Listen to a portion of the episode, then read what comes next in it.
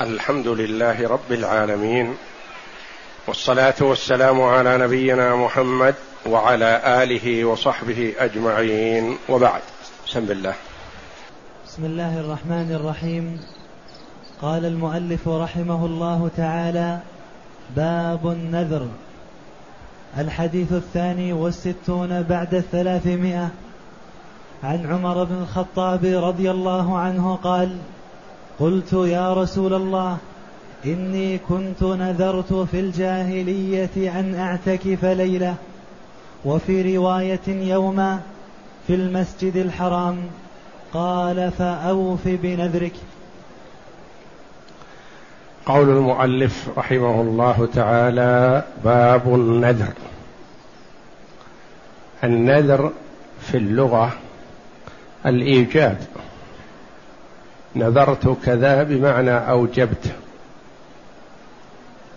وتعريفه في الشرع هو أن يوجب الإنسان المكلف على نفسه طاعة لله لم تكن واجبة عليه في أصل الشرع. أوجبها على نفسه.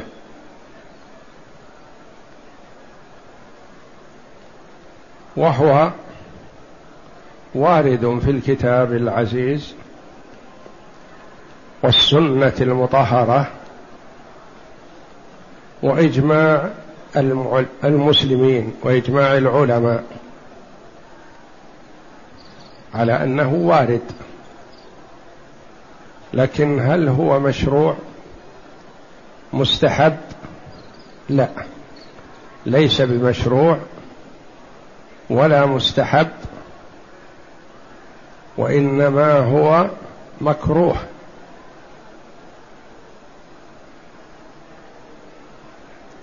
لقوله صلى الله عليه وسلم إن النذر لا يأتي بخير وإنما يستخرج به من البخيل. فالناذر جعل نفسه من عداد البخلاء. والبخل صفة ذميمة. ومن يوق شح نفسه فأولئك هم المفلحون. ثم إن المرء قد تعزم نفسه على فعل الخير. فيجد رغبة واندفاع.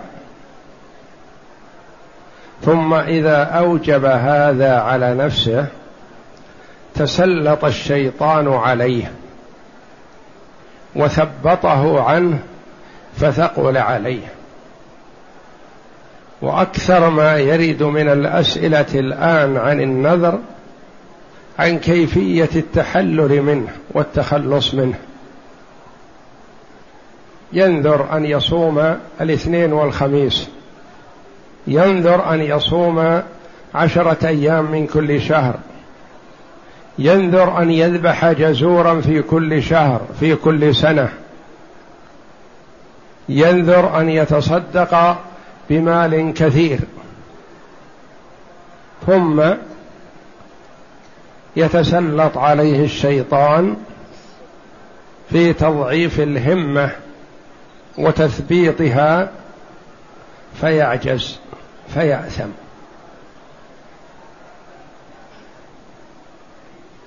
الناحية الثانية أنه يستشعر أنه يتشارط مع ربه كأنه يقول يا ربي إن عملت لي كذا عملت لك كذا إن أعطيتني كذا فعلت كذا هذا ما يليق. ثم إنه قد يظن أن الله ما أعطاه ما طلب إلا لأجل يفعل ما وعد بفعله.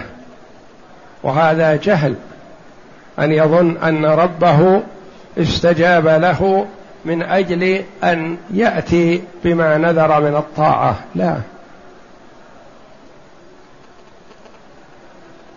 والمسلم طرق الخير بين يديه كثيرة. ولا يقحم نفسه في شيء لا يدري هل يتمكن من أدائه أو لا. مثلا أمامك أن تقو أن تتصدق وتصوم وتعطي وتذبح وتسأل ربك ما أحببت. الثانية أن تسأل ربك ما أحببت بإلحاح. فإذا تفضل عليك وأعطاك تشكر نعمة الله عليك وتتصدق أو تصوم أو تفعل ما خطر على بالك أن تتقرب به إلى الله شكرا له على نعمه. أما أن تقول يا ربي إن نجحت في الامتحان صمت عشرة أيام. لا يا أخي ما يليق. هذا إذا كان مقدر نجاحك في الامتحان فستنجح نذرت أو لم تنذر. وإذا لم يقدر نجاحك فلن يأتيك النذر بشيء ابدا. يقول عليه الصلاة والسلام إن النذر لا يأتي بخير. ما يأتيك النذر بشيء لم يكن مقدر لك. والشيء المقدر لك لابد أن يأتيك. وعليك أن تتوجه بقلبك وقالبك إلى الله جل وعلا وتسأله ما أحببت. والدعاء ينفع بخلاف النذر.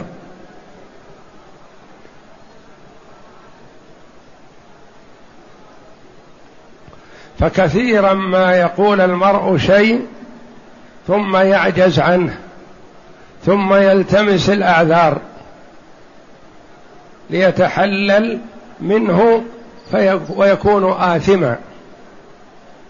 أو ربما تحيل أو اتهم نفسه بعدم القدرة ونحو ذلك فيأثم بهذا. وفي جميع الأحوال الشرعية ما ينبغي للإنسان يوجب على نفسه شيء قبل وجوبه شرعا. إذا أوجب الله عليك شيئا فسارع فيه. أنت في حل لا توجب على نفسك شيء ما أوجبه الله عليك. مثل هذا الإحرام قبل الميقات. كره كثير من العلماء الإحرام قبل الميقات. لأن الإنسان إذا أحرم قبل الميقات يوجب على نفسه اجتناب جميع محظورات الإحرام. وربما يضطر إلى بعضها. والله جل وعلا حكيم عليم. حينما أوجب على عباده أوجب على عباده ما يستطيعون. وفتح لهم باب النذر باب النفل. فتح لهم باب النفل. لا يزال عبدي يتقرب إلي بالنوافل حتى أحبه. فمثلا الحج واجب مرة في العمر. ثم لو حججت في كل سنة فحسن. هذا خير. العمرة إلى العمرة كفارة لما بينهما والحج المبرور ليس له جزاء إلا الجنة. ما يقال لك يكفيك حجة واحدة وتنتهي ممنوع؟ لا. حججت حجة الإسلام حج كل سنة إن شئت. أوجب الله جل وعلا الزكاة بمقدار معين. فأدها. ثم إن جادت نفسك فحسن. مثل الذين ينفقون أموالهم في سبيل الله كمثل حبة أنبتت سبع سنابل في كل سنبلة مائه حبة. والله يضاعف لمن يشاء. أوجب الله جل وعلا على عباده صلاة الظهر أربع ركعات. فقط. هذا الواجب. تصلي قبلها ركعتين أربع ست عشر أكثر ما شئت. تصلي بعدها ركعتين أربع ست ثمان إلى ما شئت. إلى العصر صل. ما في منع. لكن لا توجب على نفسك أنك تصلي قبل الظهر ثمان ركعات مثلا. قد لا تستطيع. توجب على نفسك أن تصلي بعد الظهر مثلا ثمان ركعات. ما تستطيع. إن استطعت في يوم صل ثمان صل ست صل عشر صل اثنى عشر صل إلى العصر. إذا استطعت. فصار نفل. والنفل تنقاد له النفس لأنه يشعر أنه يتقرب إلى الله. بخلاف الشيء الواجب من النذر مثلا الذي أوجب على نفسه كأنه يستشعر أنه يوفي دين. واندفاع النفس للعطاء والصدقة تبرعا أكثر وأفضل عندها وأحب من وفاء الديون.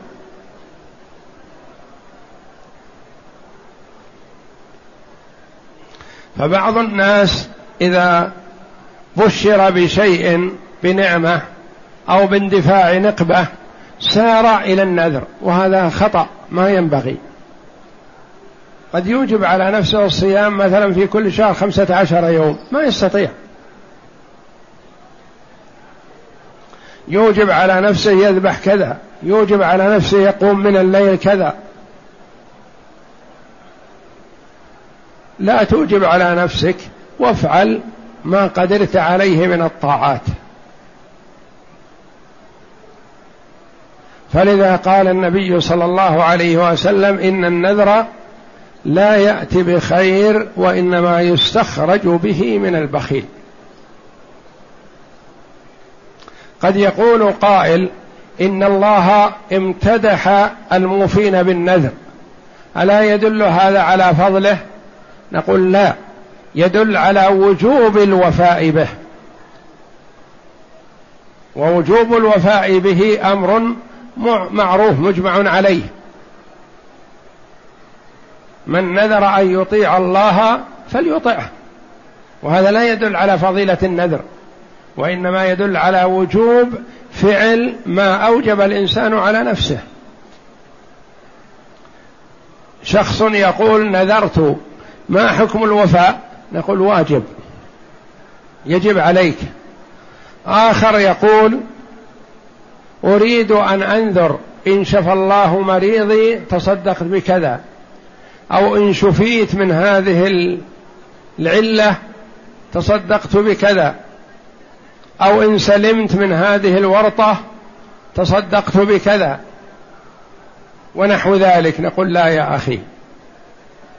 لا تنذر اسأل ربك وتصدق بما شئت ولا توجب على نفسك شيء. آخر يقول نذرت إن نجحت في الامتحان أن أصوم ثلاثين يوما. نقول يجب عليك الوفاء. يقول قائل ما الفرق بينهما؟ هذا تقولون يجب عليك وهذا تنهونه عن النذر؟ نعم. نقول هذا نقول يجب عليك لأنه أوجب على نفسه فيجب عليه أن يأتي به. الآخر ما أوجب على نفسه يسأل هل يوجب؟ نقول لا يا أخي أنت في عافية أنت في حل لا توجب على نفسك. صم ما شئت وتصدق بما شئت وصل ما شئت مما أباح الله لك ولا توجب على نفسك.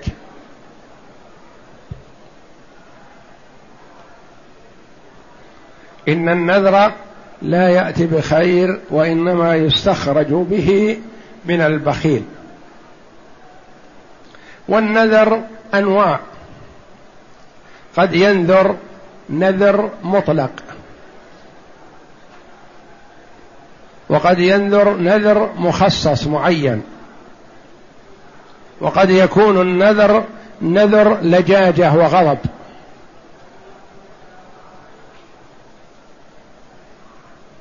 نذر أن يحج حج تطوع. نذر أن يحج لأن الفريضة واجبة في أصل الشرع. نذر أن يحج نقول يجب عليه أن يأتي بالحج. نذر معلق على أمر ما. قال مثلا إن نجحت في الامتحان فلله علي أن أحج. فنجح في الامتحان نقول يجب عليك الحج. هذا نذر معلق على شيء. حصل يجب الوفاء به. ما حصل ما يجب الوفاء به. نذر اللجاجة والغضب. يتخاصم هو يا أحد أحد ما مثلا ويقول له إن لم يكن قولي هذا صحيح فسأتصدق بثلث مالي. إن لم يكن قولي هذا صحيح فسأتصدق بألف ريال. هذا نذر لجاجة وغضب ما قصد به التقرب إلى الله وإنما قصد به تأكيد ما قال. أو قال مثلا إن دخلت دار فلان فلله علي كذا فإذا دخل فعليه كذا. هذا نذر لجاجة وغضب. حكم حكم اليمين. إن كلمت فلان لله علي كذا. فكلمه فيفي بنذره. فجميع أنواع النذر ما ينبغي للمرء أن يأتي بها. سواء كان نذر مباح أو نذر تبرر. أو نذر لجاجة وغضب. خصام يعني.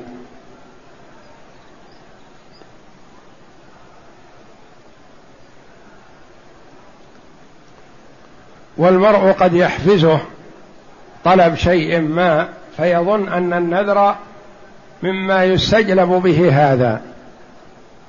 أو يضايقه أمر ما فيظن أن النذر مما يدفع هذا الأمر. فليس الأمر كذلك. وإذا خطر ببال المرء هذا فإنه يأثم.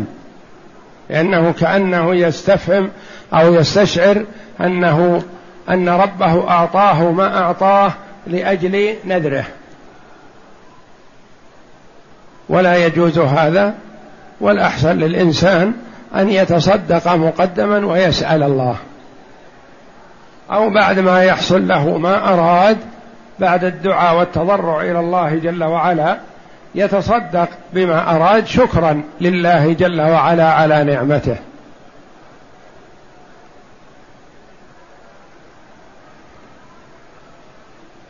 والله جل وعلا وصف المنافقين بأنهم قالوا لئن آتانا الله من فضله لنصدقن ولنكونن من الصالحين.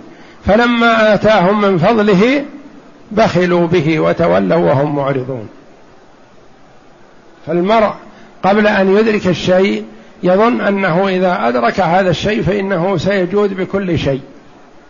فإذا به بعدما يدرك هذا يبخل ويعجز ويتظاهر بالعجز وعدم القدرة وأنه أخطأ حينما نذر ونحو ذلك. فلا ينبغي للمرء مثل هذا وإذا نذر وتحقق له ما نذر من أجله فيجب عليه الوفاء بالنذر.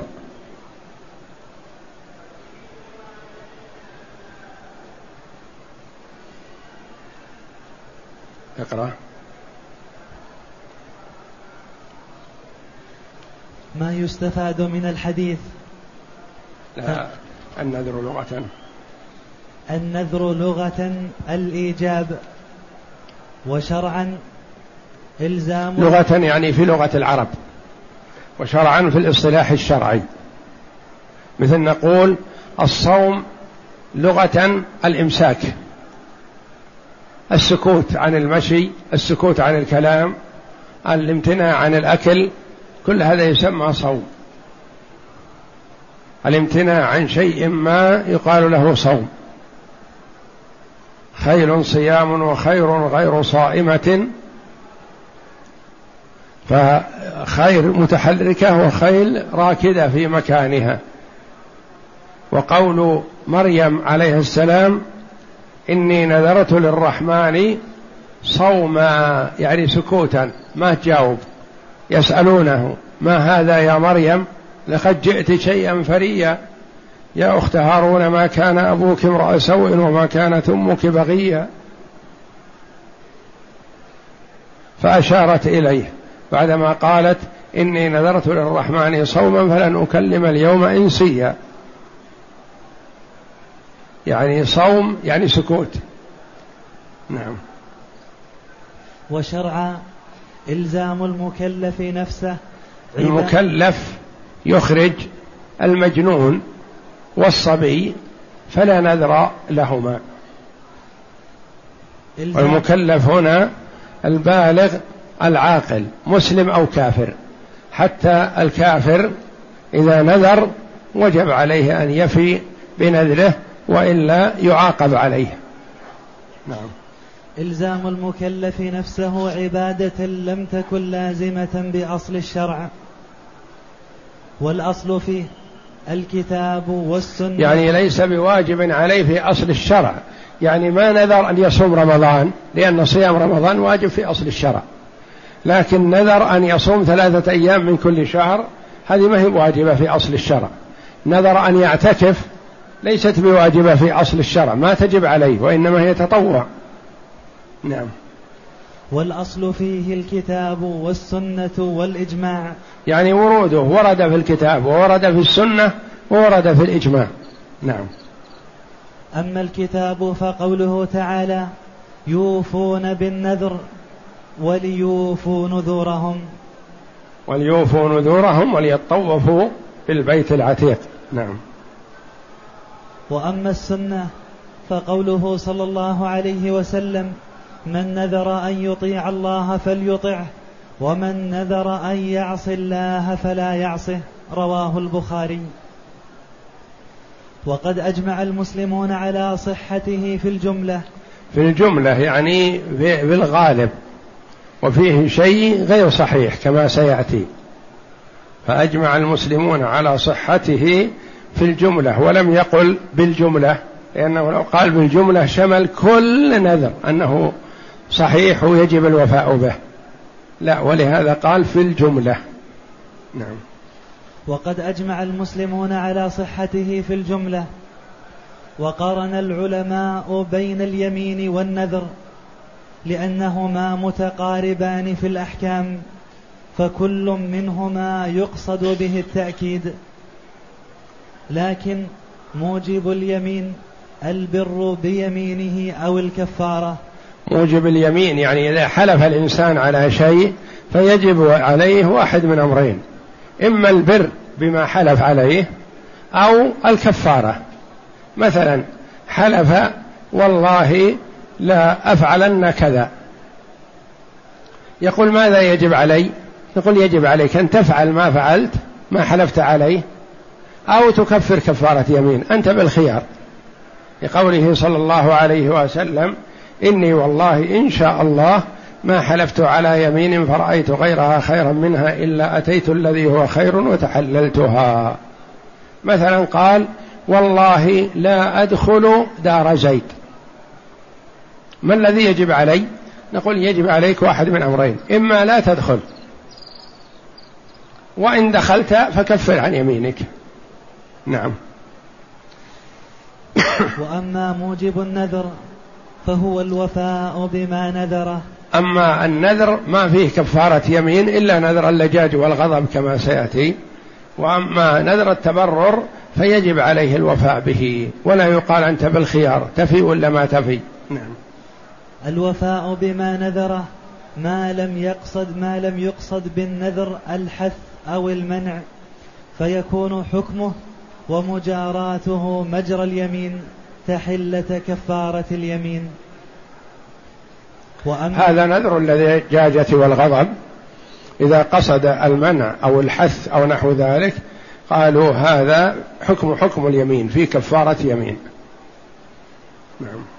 وأما الفروق التي بينهما فجم فجم فجملها ما يأتي. أولا ما تقدم من أن النذر الشرعي لا بد من الوفاء به ولا يقوم غيره مقامه. وأما اليمين فتحله الكفارة. ثانيا أن النذر يقصد به مجرد التقرب وقد يكون الحامل حصول مطلوب. يعني يقول إن نجحت في الامتحان فعلت كذا فمقصوده إنه ينجح في الامتحان حتى يفعل ما نذر. أو زوال مكروه يقول إن شفيت من هذا المرض فعلت كذا فهو طالب لزوال مكروه من أجل أن يفعل. نعم. حصول مطلوب أو زوال مكروه. وأما اليمين فيقصد به الحث على فعل شيء أو المنع منه. ثالثا أن عقد النذر مكروه. وأما اليمين فمباح وقد يشرع إذا دعت إليه الإسباب. إذا كان لتصديق المتكلم فقد يشرع أحيانا كما حلف النبي صلى الله عليه وسلم بقوله ويم الله لو أن فاطمة بنت محمد سرقت لقطعت يدها وهو عليه الصلاة والسلام الصادق المصدوق وما ينطق عن الهوى إن هو إلا وحي يوحى. لكنه يحلف أحيانا عليه الصلاة والسلام من باب التأكيد. والحلف من باب تأكيد أمر ما من الأمور الحسنة مستحب ويؤجر عليه المرء. نعم. رابعا أن النذر يجب الوفاء به وأما اليمين ففيه تفصيل يرجع إلى ما يترتب عليه. فقد يكون التحلل منه مباحا. اليمين قد يكون التحلل منها مباح. يقول مثلا والله لا أدخل دار زيد. نقول إن كفرت ودخلت فلا بأس عليك وإن استمررت على يمينك ولم تكفر عنها وامتنعت من الدخول فلا بأس عليك. هذا أمر مباح. تدخل أو لا تدخل. إن دخلت فكفر. وإن لم تدخل فلا تكفر. نعم. فقد يكون التحلل به مباحا أو مكروها أو مستحبا أو واجبا أو محرما. أو مكروها أو مستحبا. حل مثلا حلف على أن يفعل شيء حسن. حلف على أن يفعل شيء حسن مستحب. فالتحلل من اليمين هذه يعتبر مكروه. ينبغي أن تستمر على ما فعلت عليه الذي هو الحسن. مثلا قال والله لأتصدقن بمئة ريال. أيهما أفضل؟ يتصدق ولا يتحلل من يمينه؟ يتصدق أفضل. فالتحلل مكروه حينئذ. أو مستحبا. حلف مثلا والله لا يعطي فلانا كذا. فنقول الأولى له أن يتحلل يمينه ويعطي فلان. كما فعل النبي صلى الله عليه وسلم لما حلف والله لا يحمل الأشعريين. ثم سألوه مرة أخرى فحملهم أو ناداهم وحملهم. فتاثموا وقالوا حلف النبي ألا يحملنا ثم طلبناه فحملنا أحرجناه وأثمناه مثلا. فندموا وأرسلوا واحدا منهم يعتذر إلى النبي صلى الله عليه وسلم ويخبره بيمينه السابقة.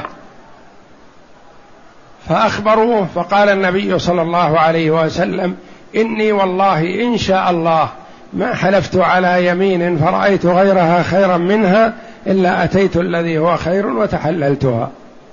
فهو عليه الصلاة والسلام رأى أن تحلله من اليمين خير وأعطاهم وكفر عن يمينه صلوات الله وسلامه عليه.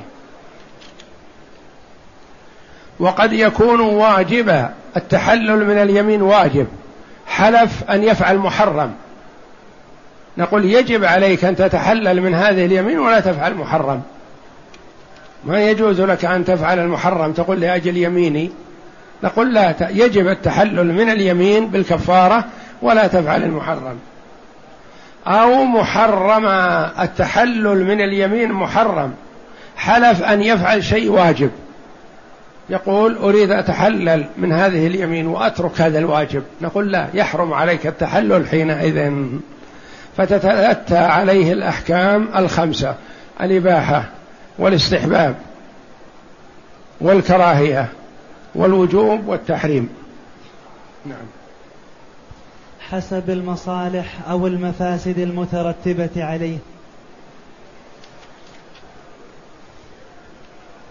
ما يستفاد من الحديث؟ تقدم شرح هذا الحديث في باب الاعتكاف ونجمل هنا ما فيه من الأحكام بما يأتي. اولا أن الاعتكاف عبادة لله تعالى ولذا وجبت بالنذر. أصل الاعتكاف عبادة وقربه لله جل وعلا لكنه غير واجب على المرء. فإذا أوجبه على نفسه يجب عليه أن يفي به. فعمر رضي الله عنه يقول إني نذرت أن أعتكف ليلة في المسجد الحرام وفي رواية يوما في المسجد الحرام. فقال له النبي صلى الله عليه وسلم أوف بنذرك. متى هذا؟ بعد هجرته صلى الله عليه وسلم إلى المدينة وهجرة عمر رضي الله عنه وبعد غزوة حنين. لما رجع النبي صلى الله عليه وسلم من حنين وقسم غنائمها قال عمر رضي الله عنه للنبي إني نذرت في الجاهلية يعني قبل الإسلام أن أعتكف ليلة. وأخذ منه أن الاعتكاف مشروع كان في الجاهلية وأن الكافر إذا نذر شيئا مشروعا يجب عليه أن يفي به. ولا يقال إنه الكافر ما يجب عليه شيء لا بل يعذب على فعل المحرمات وعلى ترك الواجبات. ثانيا أنه لا يشترط في الاعتكاف الصيام. إذا أمره أن يوفي بنذره إذ أمره أن يوفي بنذره اعتكاف ليلة والليل ليس محلا للصوم والجمع بينهما أكمل. يقول إنه لا يشترط في الاعتكاف الصوم. بعض العلماء رحمهم الله يقول لا اعتكاف إلا بصوم لأن المعروف في اعتكاف النبي صلى الله عليه وسلم كان حال صيامه رمضان. آخرون قالوا لا ما يلزم الاعتكاف أن يكون صائما لأن عمر نذر أن يعتكف في الليل والليل ليس محلا للصيام. ولم يأمره النبي صلى الله عليه وسلم بأن يصوم. دل على أن المرء يجوز أن يعتكف في أي مسجد من المساجد بلا صيام. نعم. ثالثا وجوب الوفاء بالنذر المطلق وهو نذر الطاعة الذي لم يعلق على شيء بل قصد به مجرد في النذر المطلق نذر طاعة ما علق على شيء. قل لله علي أن أعتكف خمسة أيام بلياليها في المسجد الحرام مثلا. نقول يجب عليك أن تفي. لله علي أن أذبح جزورا وأتصدق بلحمها. نقول يجب عليك أن تفعل هذا مباشرة. هذا يسمى نذر التبرر والطاعة. الآخر نذر مشروط. يقول لله علي إن جاء المسافر أن أفعل كذا. لله علي إن شفي المريض أن أفعل كذا. هذا نذر مشروط. إذا تحقق له ما نذر من أجله وجب عليه الوفاء. رابعا أن النذر من الكافر صحيح منعقد يجب عليه الوفاء به. يجب عليه الوفاء به وإن لم يف به عذب به لأنه ترك واجب. فالكافر إذا ترك الواجب أو فعل المحرمات يعذب بها. مثل الكافر الذي يسيء إلى المسلمين ويؤذيهم عذابه يوم القيامة أشد من كافر ما تعرض المسلمين بسوء. يعذب الكافر بما يصدر منه من الآثام. وأما ما يصدر منه من الطاعات فهو يؤجر عليها في الدنيا. يعطيه الله جل وعلا ثوابها في الدنيا بالصحة والعافية والمال والولد والجاه ونحو ذلك.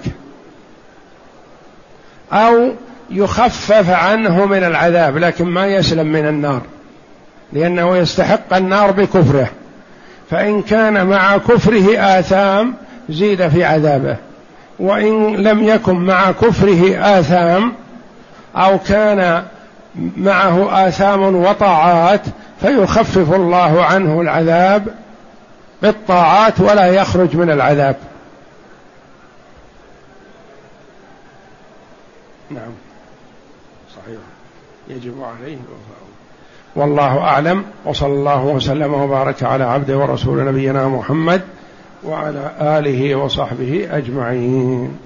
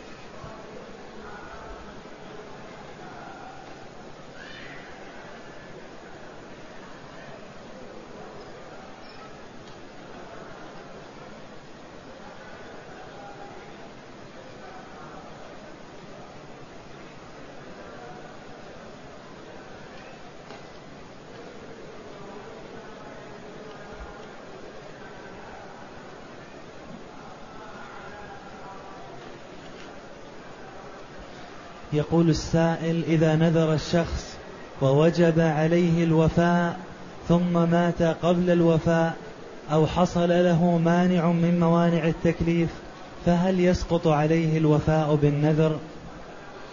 إذا وجب عليه فلا يسقط عنه. من مات وعليه صيام صام عنه وليه. وفي رواية من مات وعليه صيام نذر صام عنه وليه. والديون قد تكون حقا لله وحقا لعباد الله. فمثل الوفاء بالنذر دين وحق لله يجب الوفاء به من التركة. فمثلا إذا نذر إن حصل كذا أن يتصدق بألف ريال. فحصل ما نذر من أجله ومات قبل أن يتصدق بألف ريال. نقول يجب أن يوفي بنذره ورثته من ماله قبل أن يقتسموا التركة.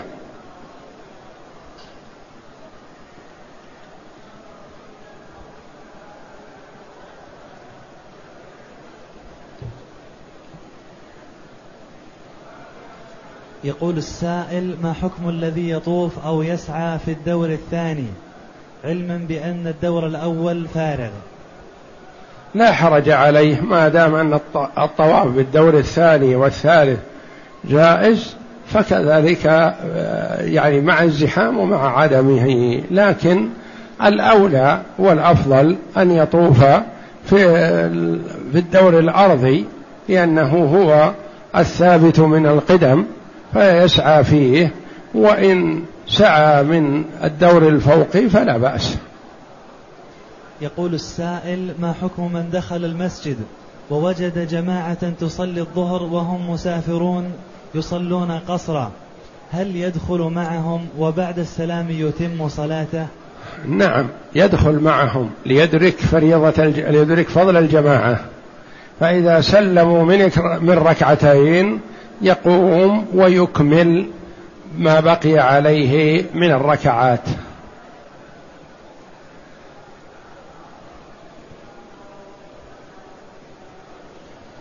يقول السائل ما حكم من قطع طوافه بشيء مثل صلاة الجنازة أو خرج للوضوء؟ إذا قطعه لصلاة الفريضة أو قطعه لصلاة الجنازة فيتمه إذا انتهى إذا أحب وإلا فلا يجب ما دام نفلا فالأفضل أن يتمه. ولا يبني على الشوط الذي لم يتمه.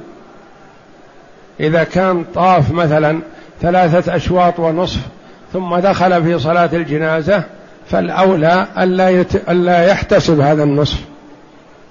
وإنما يبدأ من الحجر الأسود ويأتي بما بقي عليه. وأما إذا قطعه للوضوء فهذا انصرف وخرج فإذا توضأ إن شاء استأنف الوضوء استأنف الطواف وإن شاء فلا يستأنف فلا شيء عليه ما دام نفل.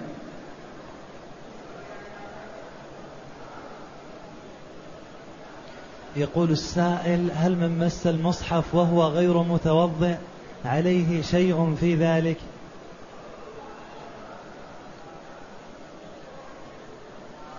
مس المصحف لغير على غير وضوء.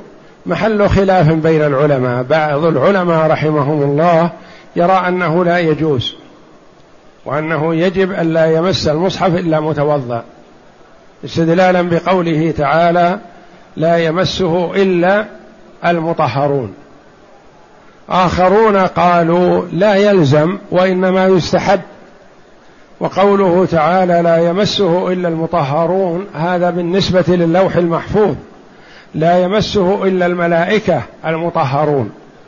فالمسألة فيها خلاف والأولى تفضيل وتشريف وتكريم كتاب الله جل وعلا فلا يمسه إلا متوضأ وإن احتاج إلى أن ينظر فيه وهو على غير وضوء كأن يكون يقرأ حفظ فأشكلت عليه آية فعليه أن يقلب صفحات المصحف من وراء حائل أو بعود أو سواك أو نحو ذلك ولا يمسه وهو على غير وضوء.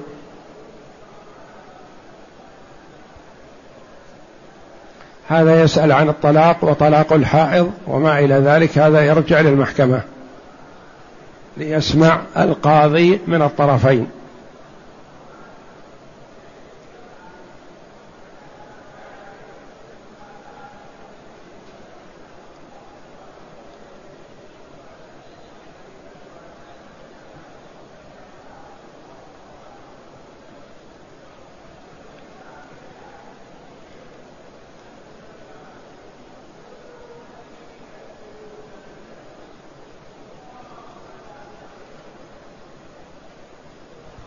يسأل عن الطفل إذا كان مع والديه في العمرة هل تحسب له عمرة؟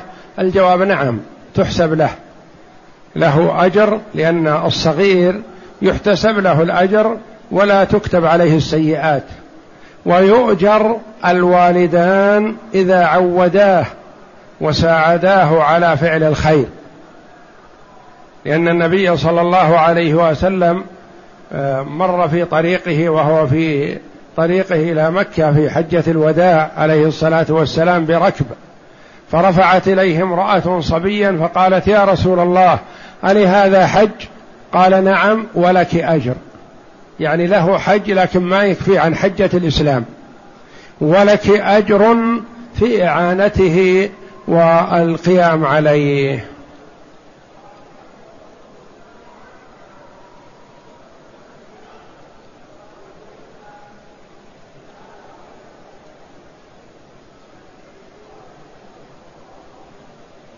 يقول السائل إذا كنت أطوف والمؤذن يؤذن هل أردد معه في الأذان؟ الأفضل أن يجاوب المؤذن ما دام طائف لأن في الطواف الذكر وقراءة القرآن وإجابة المؤذن من الذكر. إذا قال المؤذن الله أكبر الله أكبر تقول الله أكبر. إذا قال أشهد أن لا إله إلا الله فكذلك. وإذا أجاب المرء المؤذن وثم ذكر الله بعد ذلك وسأل للنبي صلى الله عليه وسلم الوسيلة والدرجة الرفيعة حلت له شفاعة المصطفى صلى الله عليه وسلم يوم القيامة.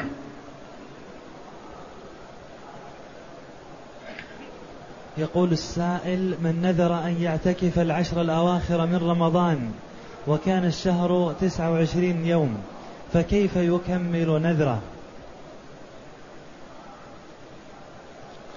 إذا نذر اعتكاف العشر الأواخر وصار رمضان مثلا تسعة وعشرين يوما فيكفيه التسعة لأنها هي العشر الأواخر. هي العشر الأواخر. فلا يلزم أن يعتكف يوم العيد لأن يوم العيد ليس من رمضان وإنما هو من شوال.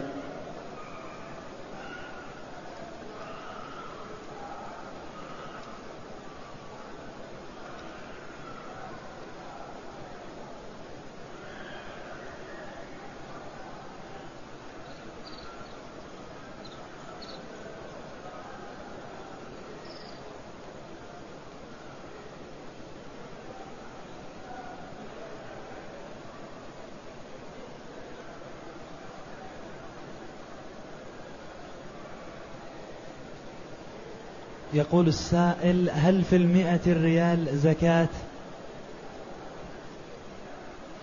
مئة الريال إذا كانت من مئة الريال السعودي الفضة ففيها الزكاة لأنها أكثر من نصاب. فالنصاب ستة وخمسون ريال سعودي فضة. وأما في الورق فحسب ما تساوي. إذا كانت تساوي ستة وخمسين ريال في الفضة ففيها الزكاة وإن كانت أقل من ذلك فليس فيها زكاة.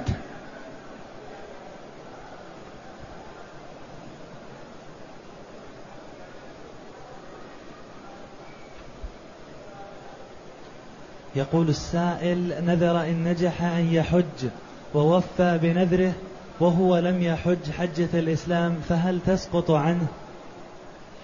إذا نذر أن يحج فهذا النذر غير حجة الإسلام.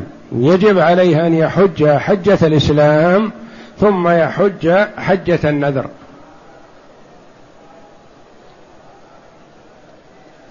يقول السائل هل يمكن أن أعتمر عن ولدي الصغير؟ ما ورد فعل القربات عن الصغير وإنما ورد فعله هو. إذا أعنته على الفعل فحسن.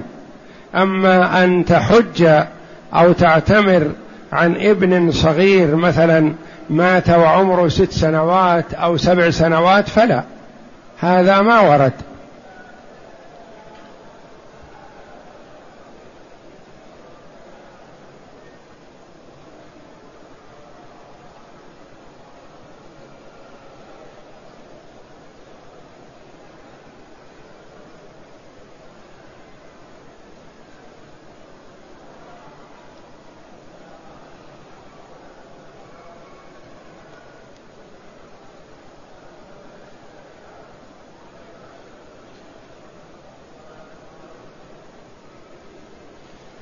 يقول السائل هل يجوز أن أصلي عشرين ركعة بسلام واحد؟ ما يجوز للإنسان يصلي عشرين ركعة بتسليمة واحدة لأن هذا ما ورد. والنبي صلى الله عليه وسلم قال صلاة الليل مثنى مثنى وفي رواية صلاة الليل والنهار مثنى مثنى ولهذا قال العلماء إذا قام إلى ثالثة في صلاة الليل فيعتبر سهو فعليه أن يرجع حتى ولو كان قائما. ما لم يقصد بها الوتر. إذا قصد بها الوتر فنعم لأن ورد الوتر بثلاث وورد الوتر بخمس وورد الوتر بسبع وورد الوتر بتسع تسليمة واحدة. ولم يرد فيما أعلم بأكثر من تسع بتسليمة واحدة.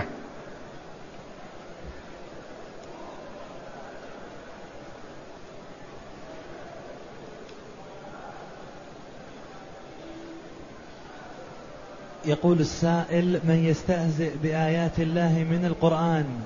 هل له كفارة أم يكفيه التوبة؟ عليه المبادرة بالتوبة والاستغفار. والله جل وعلا يتوب على من تاب. يقول الله جل وعلا قل للذين كفروا إن ينتهوا يغفر لهم ما قد سلف. وقال في حق اليهود والنصارى الذين قالوا عزير بن الله وقالوا المسيح ابن الله قال الله جل وعلا أفلا يتوبون إلى الله ويستغفرونه؟ فإذا تاب المرء من أي ذنب مهما عظم توبة صادقة فالله جل وعلا يتوب عليه. ولا ينبغي للمرء أن يستعظم ذنبه مهما عظم في جانب عفو الله تعالى فعفو الله أعظم. وهو جل وعلا يقول قل يا عبادي الذين أسرفوا على أنفسهم لا تقنطوا من رحمة الله إن الله يغفر الذنوب جميعا. فينبغي للمؤمن أن يبادر بالتوبة وهذا المغفرة لمن تاب. أما من مات مصرا على ذنبه فهو تحت مشيئة الله جل وعلا. إن شاء غفر له من أول وهلة وإن شاء عذبه.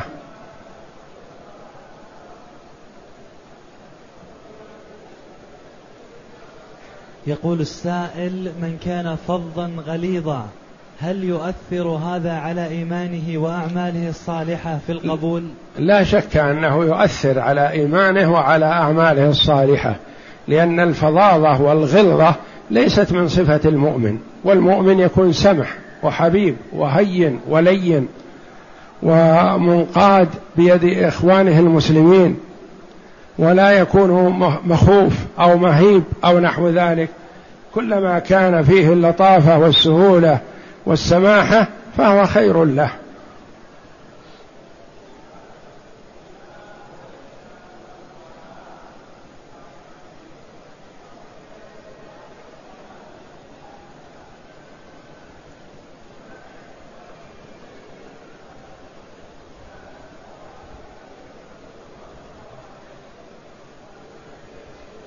يقول السائل ما الفرق بين قول الفقهاء في تعريفهم؟ تعريف الشيء لغة وشرعا وتعريفه لغة واصطلاحا.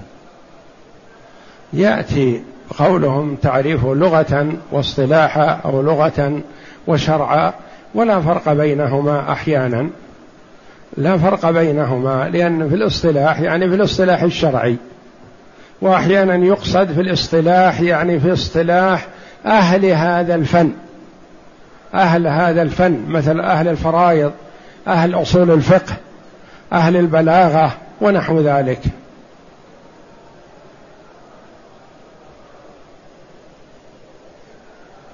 يقول السائل المبتلى بداء البخل رغم أنه من المحافظين على فرائض الله هل يأثم على بخله؟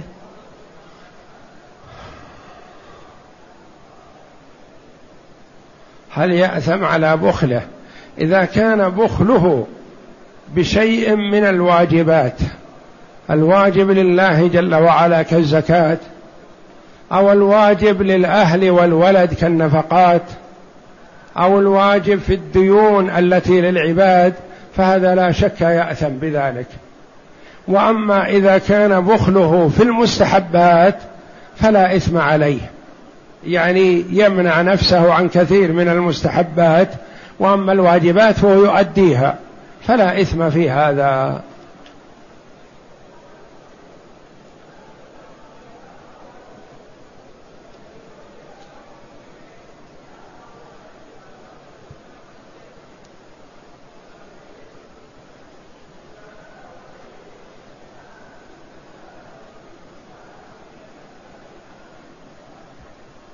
يقول قوله جل وعلا زعم الذين كفروا أن لن يبعثوا. ما معنى زعم؟ يعني زعموا أنهم لا أنهم لا يبعثون ولا يحيون بعد موتهم والزعم يقال غالبا في الأمر الكذب. الأمر الكذب يقال زعم فلان كذا وكذا.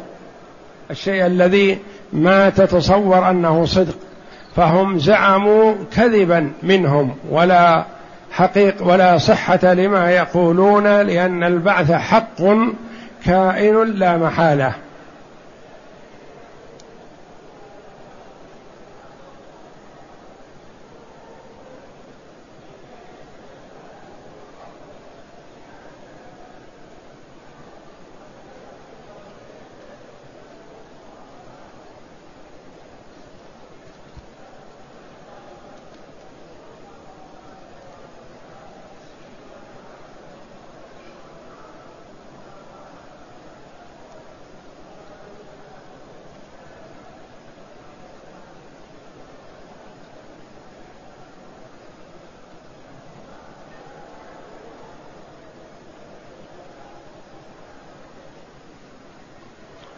يقول بعض الناس عندما يوصف لهم ما أعد الله للرجال المؤمنين في الجنة.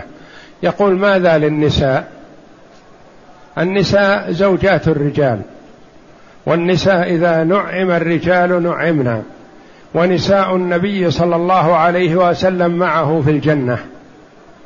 والمرأة ورد في الحديث أنها إذا تزوجت أكثر من زوج وماتت ودخلت وإياهم الجنة فإنها تخير فتختار أحسنهم خلقا. يقول عليه الصلاة والسلام يا عائشة حسن الخلق ذهب بخيري الدنيا والآخرة. وإذا ماتت المرأة ولم تتزوج أو كانت متزوجة مطلقة ليست في عصمة زوج ولم يسبق لها قبلها زوج توفي فإنها تزوج من الرجال الذين لم يكن لهم زوجات لأن كل من دخل الجنة فإن الله يعطيه زوجتين من بني آدم وبحسب فضله ومنزلته من الحور العين.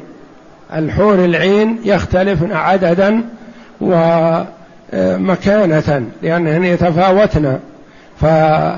فمن لم يتزوج في الدنيا يزوجه الله جل وعلا من بنات آدم اللاتي ليس لهن أزواج و ويعطيه من الحور العين ما شاء. ولا تبقى في الجنة امرأة بلا زوج. ولا يبقى رجل بلا زوجة في الجنة بل يزوج في الجنة. وقد أخبر النبي صلى الله عليه وسلم خديجة رضي الله عنها بأن الله زوجه في الجنة مريم ابنة عمران وآسيا امرأة فرعون مع أمهات المؤمنين اللاتي كن معه في الدنيا. فمريم ابنة عمران لأنها عليه السلام لم تتزوج. وآسيا امرأة فرعون أعطاها الله جل وعلا ما طلبته في قول رب ابن لي عندك بيتا في الجنة. ونجني من فرعون وعمله ونجني من القوم الظالمين لأن فرعون كافر ولن يدخل الجنة وهي وعدها الله دخول الجنة فزوجها لمحمد صلى الله عليه وسلم. والله أعلم وصلى الله وسلم وبارك على عبده ورسول نبينا محمد وعلى آله وصحبه أجمعين.